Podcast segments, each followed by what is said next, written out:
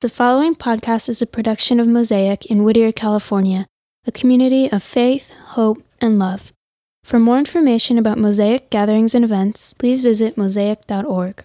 So, Sunday on Easter, we, we began this conversation why Jesus makes sense. And we talked about the idea of, of, of life, that Jesus makes sense according to our life issues. Because, you know, it, it, the, the biggest problem we have is that I, I think there's a perception problem.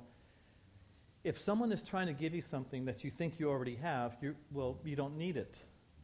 I mean, you, you're not going to accept it. I mean, well, maybe you're polite, you'll take it. If you're like my wife, you'll take it. You know, my wife will take anything you give her. And she will wear it at least once, which means, actually, for a gag, you ought to give her the most ridiculous thing and say, My dying grandmother gave this to me, and now it's yours.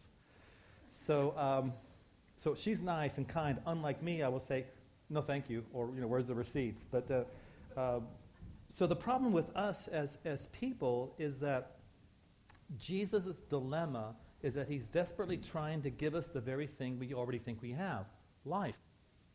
And the thing that we think we have, which is life, it really isn't life because church, I don't want to, you know, and I, I get all that. I mean, I've had my issues with, with, with church, I guess, you know.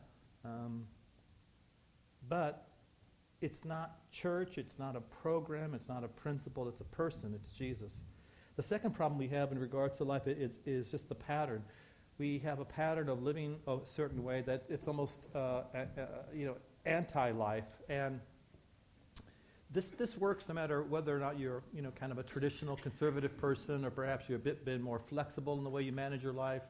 Uh, anything apart from God that becomes primary or a thing that you identify yourself with is usually going to replace God and it's not going to give you life. It feels like life, but it, it isn't life.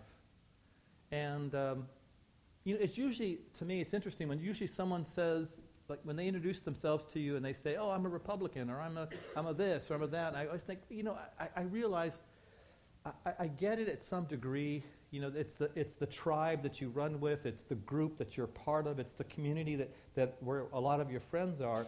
But I know, and you know intuitively, that you're much more interesting than just that thing that you are. There's much more to us than just that thing. Um, and it could be even a, a, healthy thing. I don't mean it's a bad thing. I mean, have you ever met people that family is so important to them? Like somehow if they didn't have family, they would be nothing? And, and, I, and, and Christ comes and says, You're much more significant than this. And even this thing that's good about you taking pride in doing something well is not who you are. It doesn't identify you.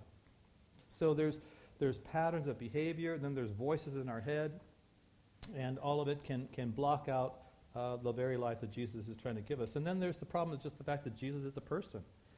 You know, I was in a conversation with somebody last night. He and I were chatting for a while, discussing church stuff, and you know, what do you do with people who, who are followers of Jesus and don't like church? And, you know, my, my first reaction, I told my friend, I go, that would be like if you told me, hey, Octavio, I think you're a great guy and you're really cool, which, you know, hello, I am. And so, uh, stating the obvious. So, but I can't stand your wife. Well, I mean, how do you think we're going to be friends? So when you, when you, when you say, uh, hey, I, I want to be a follower of Jesus, I'm going to pattern my life after him, but I don't like church. It's like you, are telling God, I really think you're great, but I don't like your wife. Understand that, I listen, I know we're goofy. I know that. I've been in churches almost all my life. Of course we're goofy. I'm surprised anything gets done. I, I you know, I, am not kidding. I don't mean here, because we're first class, but all the others, all the other jerk-offs in Whittier are just, you know, goofy. Especially that church up on the hill. No, not that church up on the hill. But I mean, come on, come on. Look at us. Come on, we're crying out loud. We're goofy. And, and, so when you get upset with people for, you know, they're in church, they should know better. Of course we should know better. But we're not better. That's why we need a redeemer. That's why we need a savior. Oh, but you know, but you said you read the Bible. Yes, it just tells me what I ought to be. I mean, I, it, it doesn't empower me to be that thing. I need Jesus to be that thing. To be the person I need to be. But see, that's the problem because Jesus is not a principle, because Jesus is not a religion, because Jesus is not a philosophy. Jesus is a person. And because it's a person, then it's personal. And because it's personal, as I said before, that's what makes it uncomfortable. I'm, I'm, I'm actually okay. Here's what's funny. Maybe you're like this. I'm actually okay if someone tells me not to do something. Well, not really. I'm okay if somebody I respect and, like, you know, let's say he's my boss. I'll put it that way. right? If my boss says to me, don't do a certain thing, uh, all right, cool, you're the boss. That's all right. When someone says, um, you know, based on a relationship, this is, this is important to me, and, I, you know, there's, there's, a, there's a challenge I have with, with expectations from other people. Are you, are you this way? You know, you know what I'm saying? Where if someone expects something of you, there's an automatic thing like you don't want to do it. I, I'll put it this way.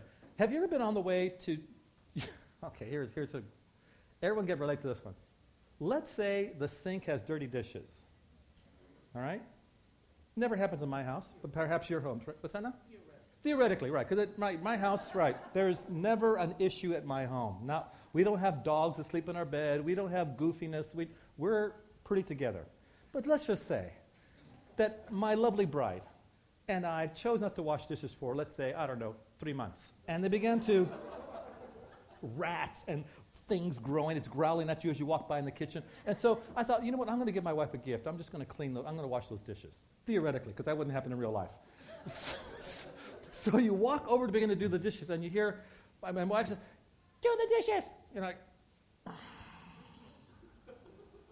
"No, I'm out.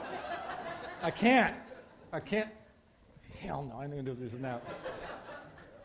Have you, know what I mean, right? When, when, as soon as you go do something nice for somebody, you're like, you're, you're energized. You go, oh, they're going to love me for this. I'm, I'm a good person. Wow, God must be really proud of me. And then someone says, would you please hand me that? Mm. No, I don't want to now.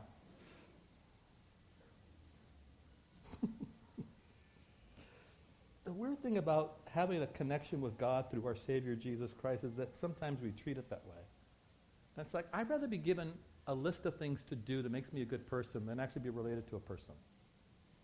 Tell me what to do, but I don't want this person to actually know me. I I don't know why that is. But that's what makes, I think, stepping into a connection to God through Jesus hard because it's personal. Um, there's no pretending. There's no, um, yeah, there's no. There's nothing. There's just Him saying, "I choose you. I love you," and and uh, you know, this is why Paul can say in one of his letters, all things are, are open to me. Why? Because nothing I'm going to do is going to change how God loves me. That doesn't mean it's beneficial. That just means that God doesn't change his perception of you by your behavior. Experiencing his love is different. But he'll always hang your, your art on his refrigerator door. And we talked about Jesus making sense because of, of love, that, that, that, that God is love. Jesus is God. So Jesus makes all sense. It's interesting that, that the Bible describes God in all these omnis. He's omniscient. He knows all things. He's omnipotent. He's, he's, he's at whole power. But the, the Bible never says God is knowledge or God is power. But the one thing the Bible does sum up God in three words is God is what? Love. So that tells me something about even even as a Latino, you know, you think you know romance and love. No, you don't know Jack. You don't, you don't know, not this Jack over here, but you don't know Jack. Just giving you a shout out, Jack. You're welcome. Um, that if, if you really think you know love, well, excuse me, John says, one of his closest uh, students, disciples, stated that we don't really know God unless we know love, and we don't know love till we really know God. And then he points out that even our ability to love God happens because God loves us first. And so even loving each other, we, we have to connect to the person that actually, you might say, is love. Um, yeah. I don't know any other great love story that compares to God's love for his creation. God's, in fact, let me back it up. I don't know of a better love story than the story of God loving each of us in this room. Like the, by the way, Amberly, that first song you wrote, that was amazing. That was, yeah, give her a round of applause. but the second song, the uh, what was the title of that hymn? Pardon me? How deep the Father's love. Yeah, you know, I, I, when when you recognize that, without being romantic about this, without being you know warm and fuzzy about this, look, God, Christ, loves you to the point of willing to die for you. So when you hear, you know, romantic these romantic stories where the person who loves the object of his, oh, you know, I, will die for you. I, it, it always, I always flash back to God. Well, he would, but God did. You know, you could say it, but he did it. And so, no matter what sort of weirdness I bring into my relationship with God, things that I'm embarrassed about, things I'm, things I'm proud of, the things I've done well, things I've not done so well, I, I, I choose you, man. I, I, I just love you. You have to understand that I love you. Quit, quit trying to make me love you. I already do. Let's just step into a connection. Let's step into a relationship. And love actually heals us. Uh, you've heard me say this before, and this is why. When you, hopefully you've had somebody in your life who loved you in such a healthy way that it actually made you strong. They began to see things in your life that you didn't see in yourself. They began to call out things in your life that you were embarrassed to admit that might even be there. And, and they, they paint, I'm going to choke up. When someone loves you, what they're saying is that I, I'm excited about your future. I see who you can be. That's what you, in fact, you know, that's what happens when I, when I think of weddings. Someone says, oh, I, I'm excited about your future and I want to go along with you. And it's interesting to me that often the metaphor that God uses to, to describe his connection towards us is, is the metaphor of a, a wedding. And not marriage, but the wedding. The bride and the bridegroom that day when it's like really, everyone's really in love with each other, you know, and then, you know, then life happens. But the, the thing is, is like, uh, yeah, he says, this is what it's like for me all the time, though, for you. I'm excited about you. I know who you could become. How do I know? I made you. And I, I have the power and ability to, to, drive you and move you towards that place. And look, it's not as if it's like a training thing where it's going to be awful. Because I went to the gym the other day for the, I don't know why. I don't know why I went there. I, I don't know why I willingly submitted myself to that Dr. Mengele of, of, of training thing that he did to me. but God says, Look, I have the ability to make you this a person that I know you can be, and, and it will fit you. So it'll be more natural than everything else you've been struggling with. Why do I do this? Is because I love you. So knowing God and loving God is, is from the same muscle, you might say. It's the same part of our souls that work out. we said that this is why Jesus probably, not probably, this is why Jesus makes sense because he's God and God is love. And uh, one of the things that I've, as I said before, and you know, if you go to the, my home tomorrow, you'll get into the book of John with me, is that when Jesus tells his uh, disciples twice, towards the end, twice in one night, man, if you love me the way I've loved you, please love one another. The way I've loved you, please love one another. That, that's sort of, you know, how do I live like a Christian? Oh, whatever Jesus did for you, yeah, do that for somebody else. That's it. You don't have to get weird or confusing about it. It's not a long list. But now, um, now we're going to shift a little bit in why, making sense of this, all of this thing here. Um, so here's a group par- group participation. Let's all stand up and go outside now. We're going to um, lined up in a conga. So um, we, uh, how many of you? What would be the coolest thing that could happen to you? Like, if wow, if this happened, that'd be awesome. I- will tell you mine. I've always wanted to be. Um, I've always wanted to, this is going to be surprising. I've always wanted to make clothes. oh, I like this. I Thank you, Mrs. Otta. uh, I, I, you know, I haven't learned how to, but I was the, the daughter my parents never had. I mean, they, the, my, my wife, my mom. Oh, there's the Freudian slip. My Oedipus complex, no. Uh, my mom taught me how to sew and how to knit, and I taught her how to macrame, and she took, took me to piano and ballet, you know, and, and how, how to wear a wig. And, um,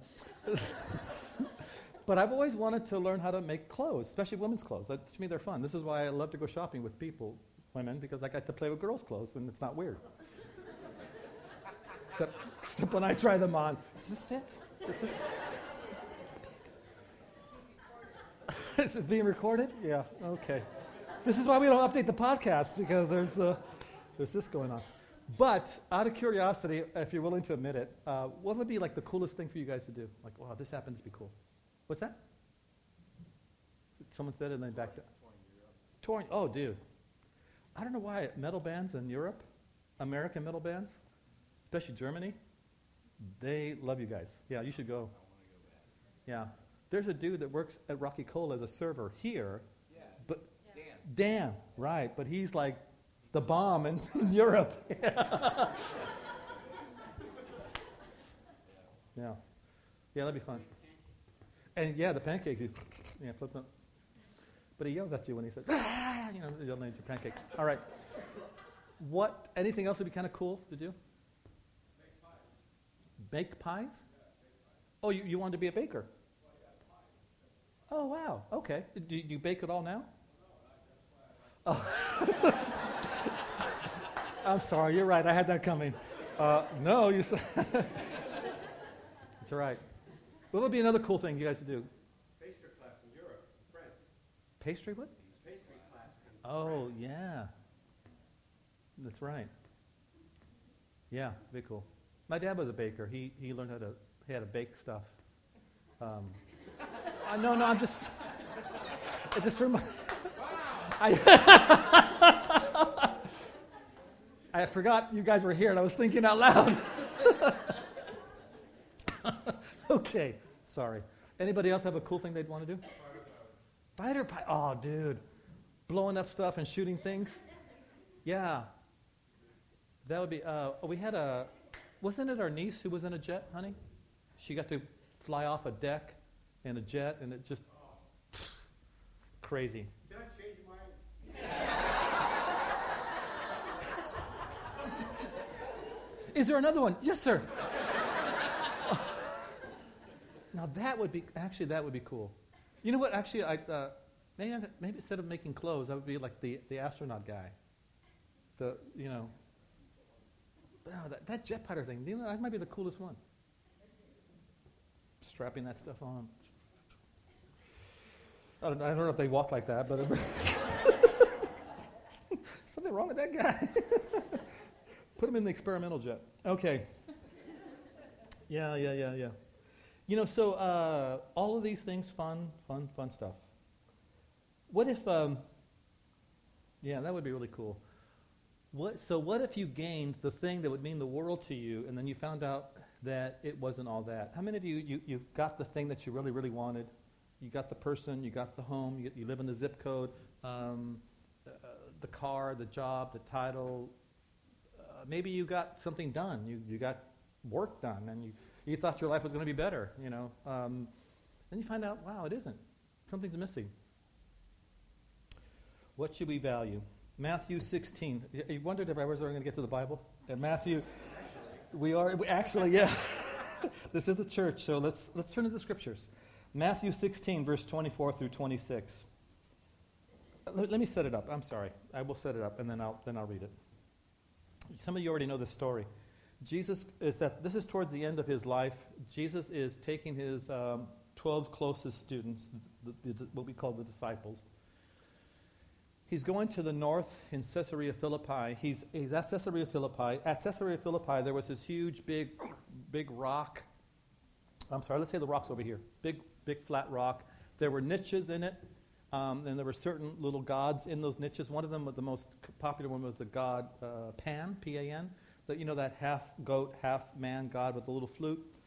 Um, yeah, pretty pretty weird. Uh, and then over here would be this water thing pouring out. It was this, this whole cave thing, which had a, a temple front thing. Water came out of it. This was uh, known. excuse me. This was known uh, in local time, local culture as the gates of hell. There was this thing, and over here there would be a lot of, um, I just just like a club, a lot of half nude or nude erotic dancing going on. Excuse me, excuse me, I got a drink coming through, and so a lot of stuff happening over here. Okay, So they're in a very Greek area of, of the country, uh, Roman area, excuse me, Roman area. Um, but, but this place was for uh, anybody passing through. You can come worship wh- whatever your God was, you know, whatever, whoever, whatever your God was, come over here. It's kind of like an all-purpose utility temple worship site. Jesus goes there.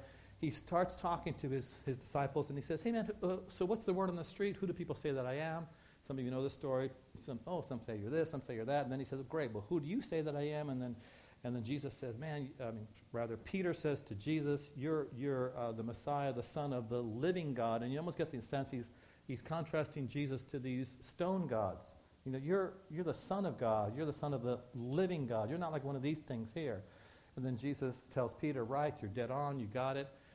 Um, and, and, uh, and, then, and he says, and upon this rock I will build my church. And so for many centuries, our Roman Catholic friends have felt that the rock was Peter's name and a reference to him as being the apostolic pope, uh, you know, succession, you know, maybe. Others have perhaps evangelical Protestants, like some of us have been. So, well, that's the rock of confession. When someone says Jesus is the Lord, maybe. I'm going to suggest it's just what it is. That Jesus is pointing to all of this mess and wild and weirdness, and he says, on that rock, with those people, those people you see they're dancing all nutty and crazy and you know getting their freak on. Those are going to be my Christian friends. Those are, those are, that's going to be my church. Ta-da! So, you know. so, and so I think that's what's that's what's being said. Just taking it, taking the story as is at face value. And then so so then so then the author says whether it's Matthew, Mark, or Luke that Jesus began to talk to his disciples. Hey, look, for that to happen, I have to die.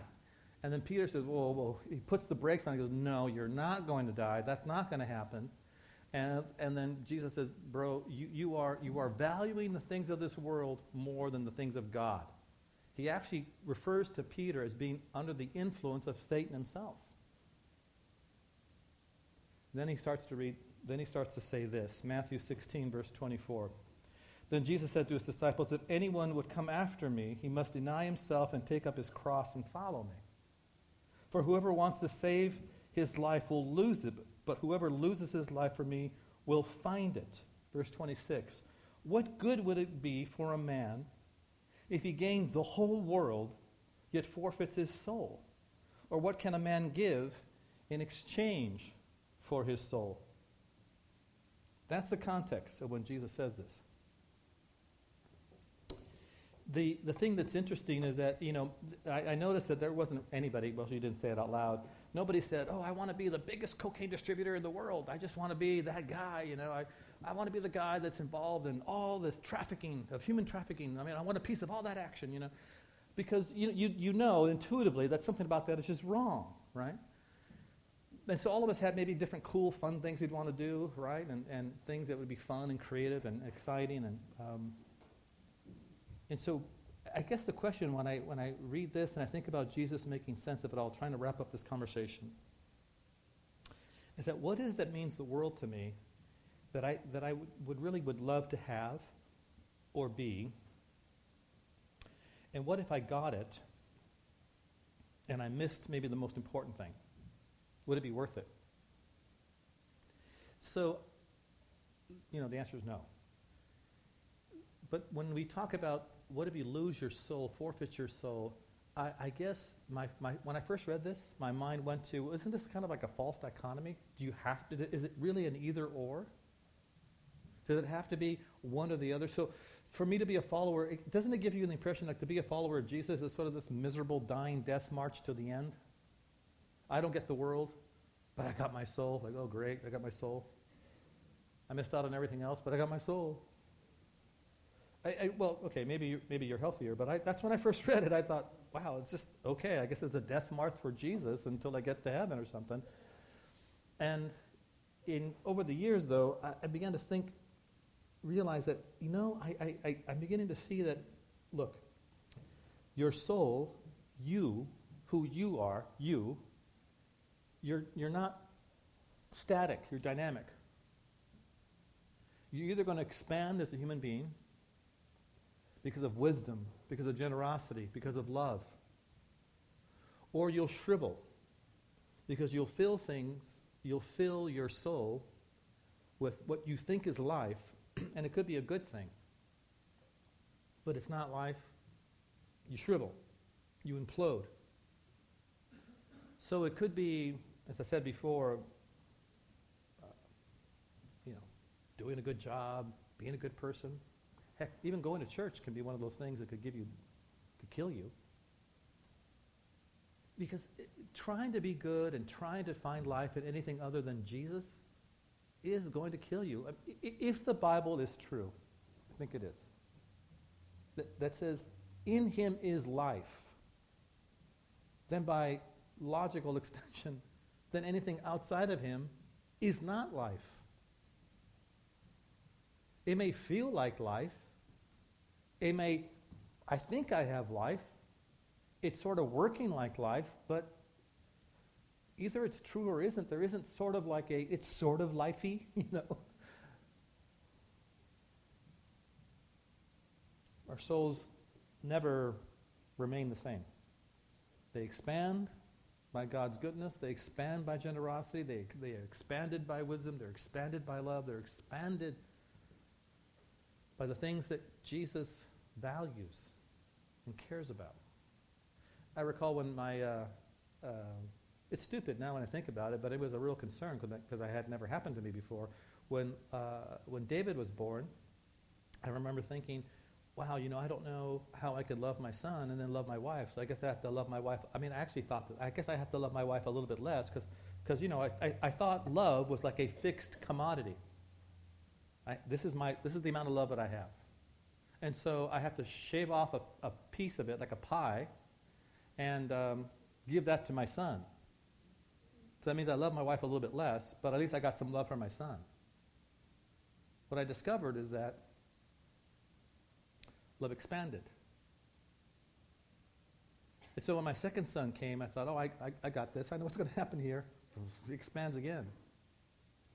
I recall the when my when David was getting married uh, to Anna, uh, my daughter-in-law. Um, you know, he's, he's waiting up there for his bride at the wedding, and I, oh my gosh, you know, they're, they're, they're going to have kids, and I'm going to be thinking about them, and what if one of their kids gets sick and has a cold? Their parents are going to worry. Okay, slow down, slow down. But I began to realize it was already happening. I was already beginning to expand to include their family. That's what happens to you. That's what happens to all of us when you, when, when, when you allow those things that matter to God matter to you. You expand. You become a larger person. But when we don't have those things, the same values, the same concerns that Jesus does, you shrivel. The, uh, at the beginning of class, uh, my theology class uh, earlier this semester, the professor, distinguished gentleman from uh, Kenya, was asking us what we thought theology was, and there was a lot of you know, responses that only 18 and 19 year olds can give with such certainty, you know, and like, such clarity. And um, so I needed to correct them. And, uh, you know, theology is only knowing the things that Jesus cares about. That's it.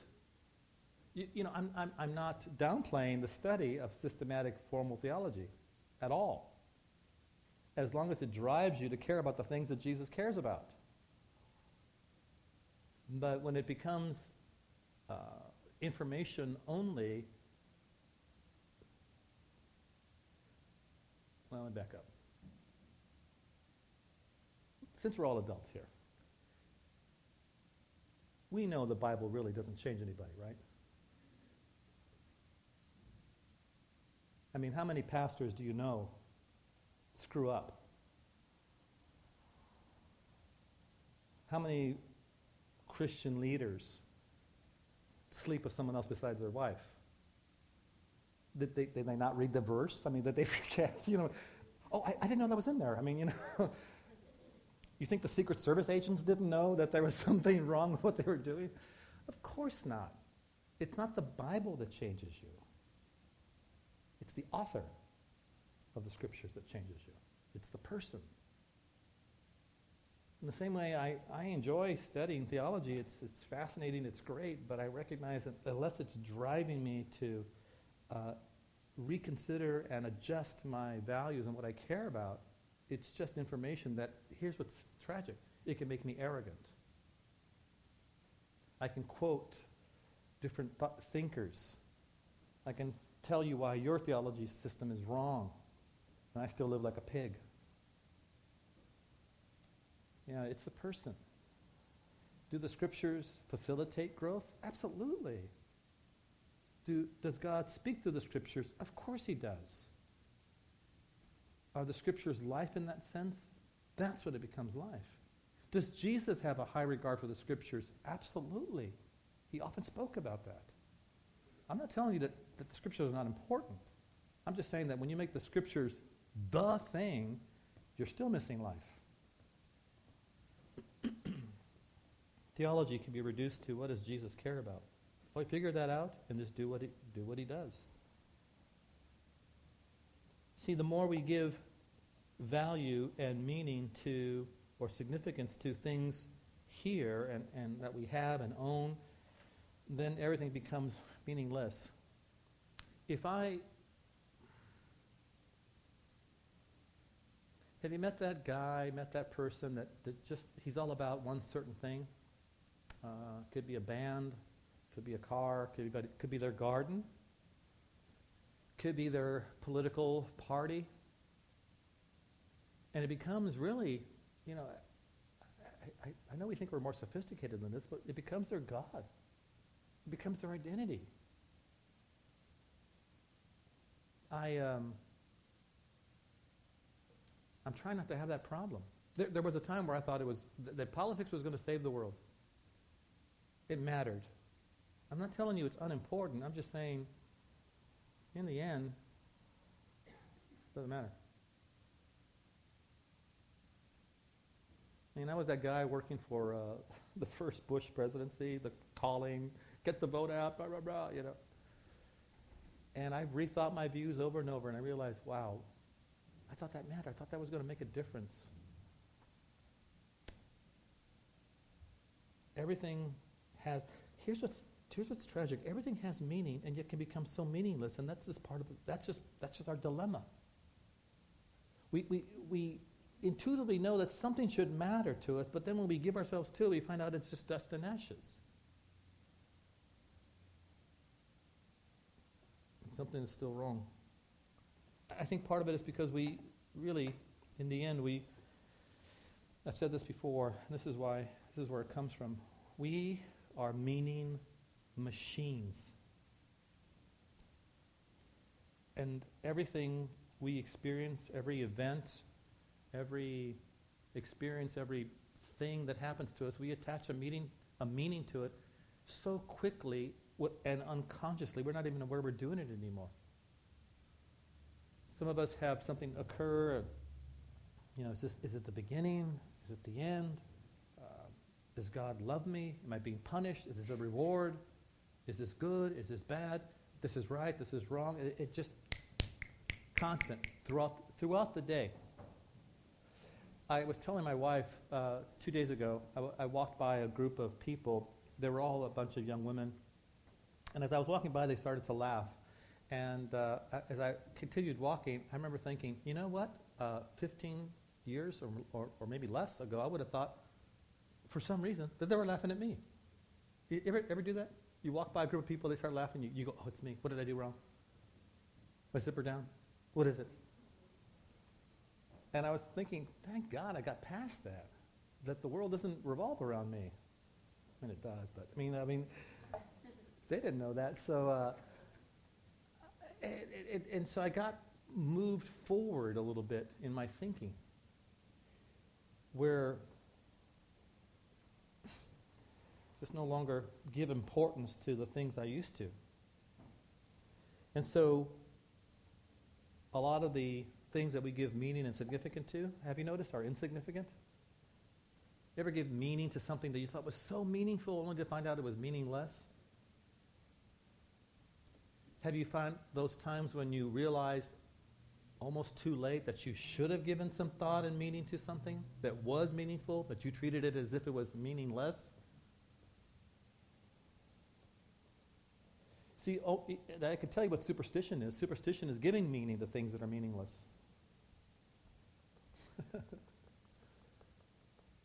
Stupid.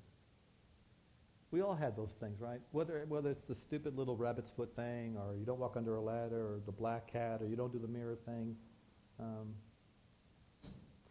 I, you know, coming from Hispanic culture, I, I, don't, I don't know what, what's wrong with our people. This is why we lost the country. We, we have, we had, yeah, I, we had a family member tell my wife when she was expecting to put a silver coin on her belly so the child wouldn't be born hairy. Because it would, it would catch the moon rays. I, some of you, if you're Hispanic, you, yeah, you've heard this, right? This is, this, is why, this is why this is the United States and not Mexico anymore, bro. all of our soldiers, put that coin on, girl. The gringos, what's going on? So, um,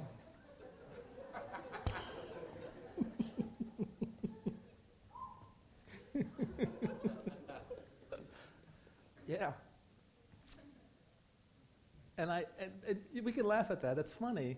But how many of us do stupid things that we think are so important and meaningful to do and they mean nothing? Jesus makes sense because he knows what matters, what actually matters. Um, but the things that we give significance to, that we mistakenly do that, are also determined by the voices that we hear in our head. The voices that have defined us, the voices that we've allowed to shape our souls. It becomes a filter. It becomes a filter to confirm what we are, becomes a filter of how we value things. So what if, what if becoming a follower of Jesus is allowing God to rewire you? Transforming your mind, Romans 12. So that it's almost rewiring you to value things differently. Some of them might be right on, and you can hear him more clearly. Well, actually, that's the story of the scripture, that this is what happens for the rest of our lives. It's just rewiring and more clarity in hearing his voice, and then more alignment to the things that matter to him. He helps us to interpret events, to in experiences that correspond to reality. He, he attaches significance to things correctly, accurately, um, this is why he makes sense, because he knows what's significant, he knows what matters.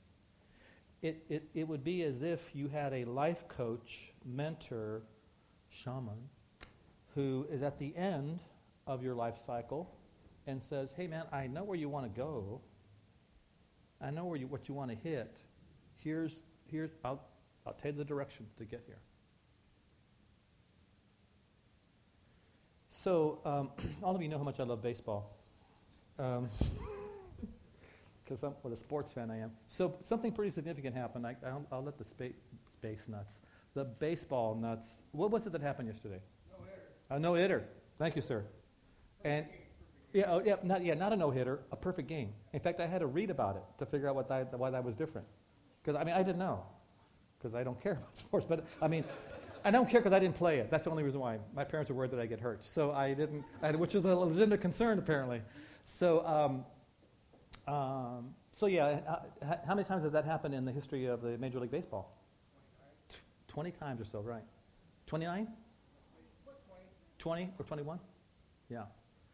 So this guy who was apparently, is it Humber? Is that his name? Humber? Okay. Not a, he wasn't a, a big deal, was he?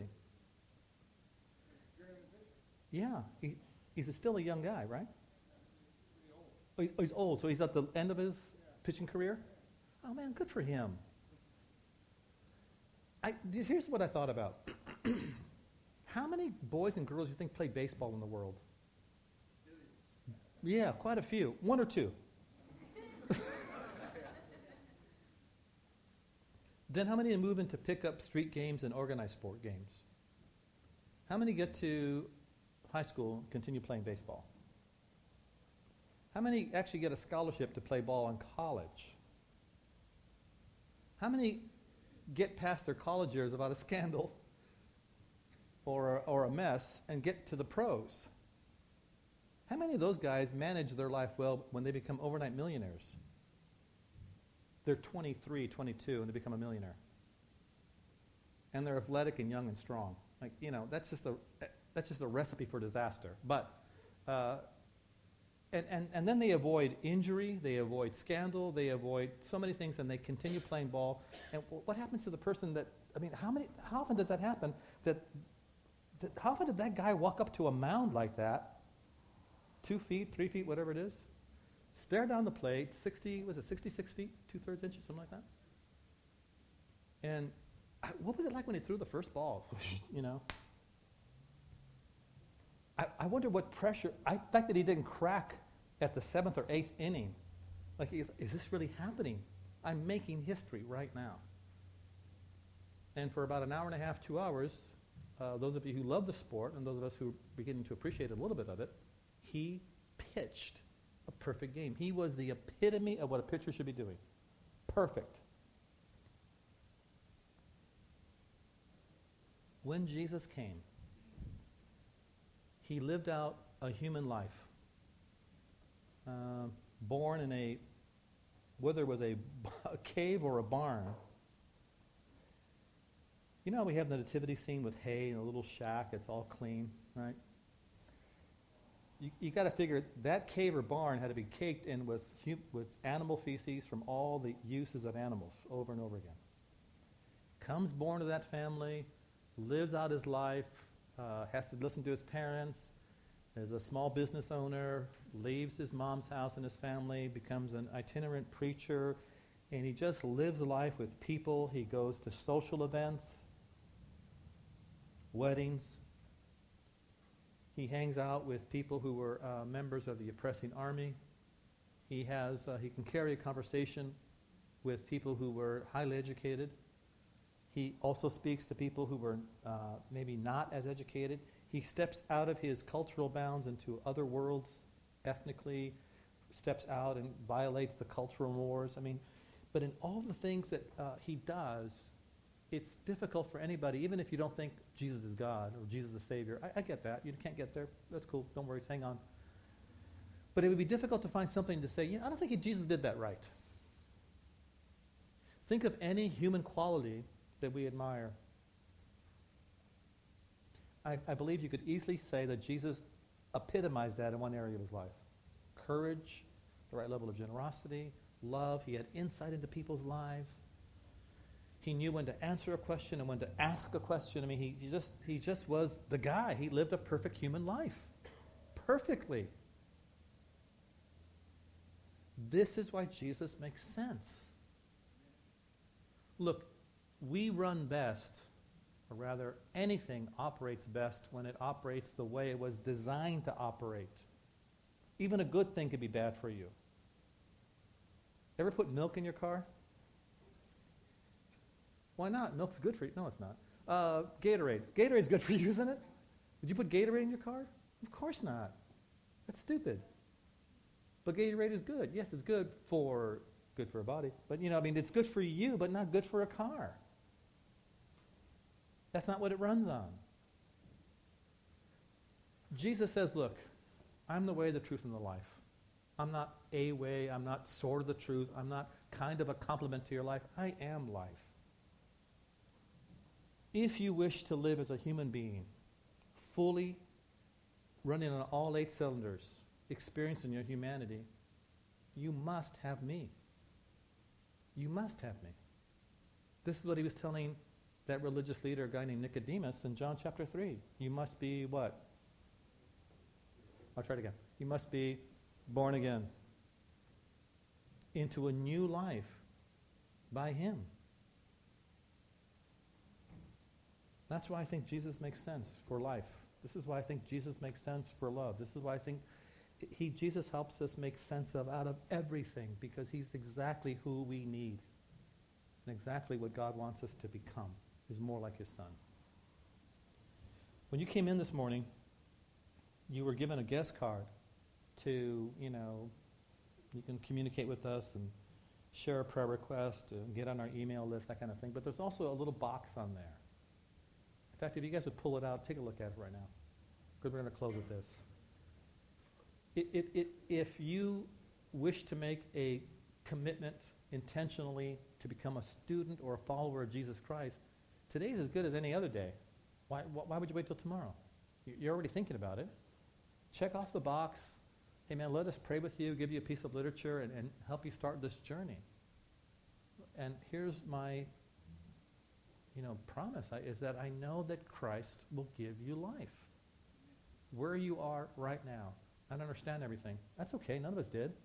None of us still do. I, I don't know if I believe everything. Don't have to. Step into the moment. Let Him be the voice in your life. Let His Holy Spirit be that teacher and guide you into truth as He promised. But step into the moment with us. And, and then stay with the community. We're all trying to figure it out how to put Jesus and follow Him in our lives and, and work that out. So none of us has it quite together yet. Maybe Otta, but the rest, the rest of us don't. Why do people laugh? I don't know. that was hurtful. yeah, this is a great guy, actually. Hey, so, all right, let me, let me pray and we'll dismiss, all right? Father, thank you for this time of this conversation that we've had to, uh, to think about why your son makes sense. Uh, I, I pray for my friends and my family who are still trying to figure this all out, that, that uh, your voice would, would speak very clearly to them. I pray that you'd give them courage to just take their step forward into committing their lives to your son Jesus so that they can experience a brand new life. Pray that they would do that whether it's through the card or, or they would come up and say hello afterwards and we have a chance to talk briefly about that. You're good to us, God. You're good to us. I'm so thankful that you you're not some angry God. Um, I'm glad that you actually help us know who you are by defining yourself as you are love. Help us experience our full humanity. Help us to experience you through our Savior Jesus over and over and over. Your Son's name, amen. Thank you for listening to this production by Mosaic Whittier, a community of faith, hope, and love. For more information about Mosaic gatherings and events, please visit mosaic.org.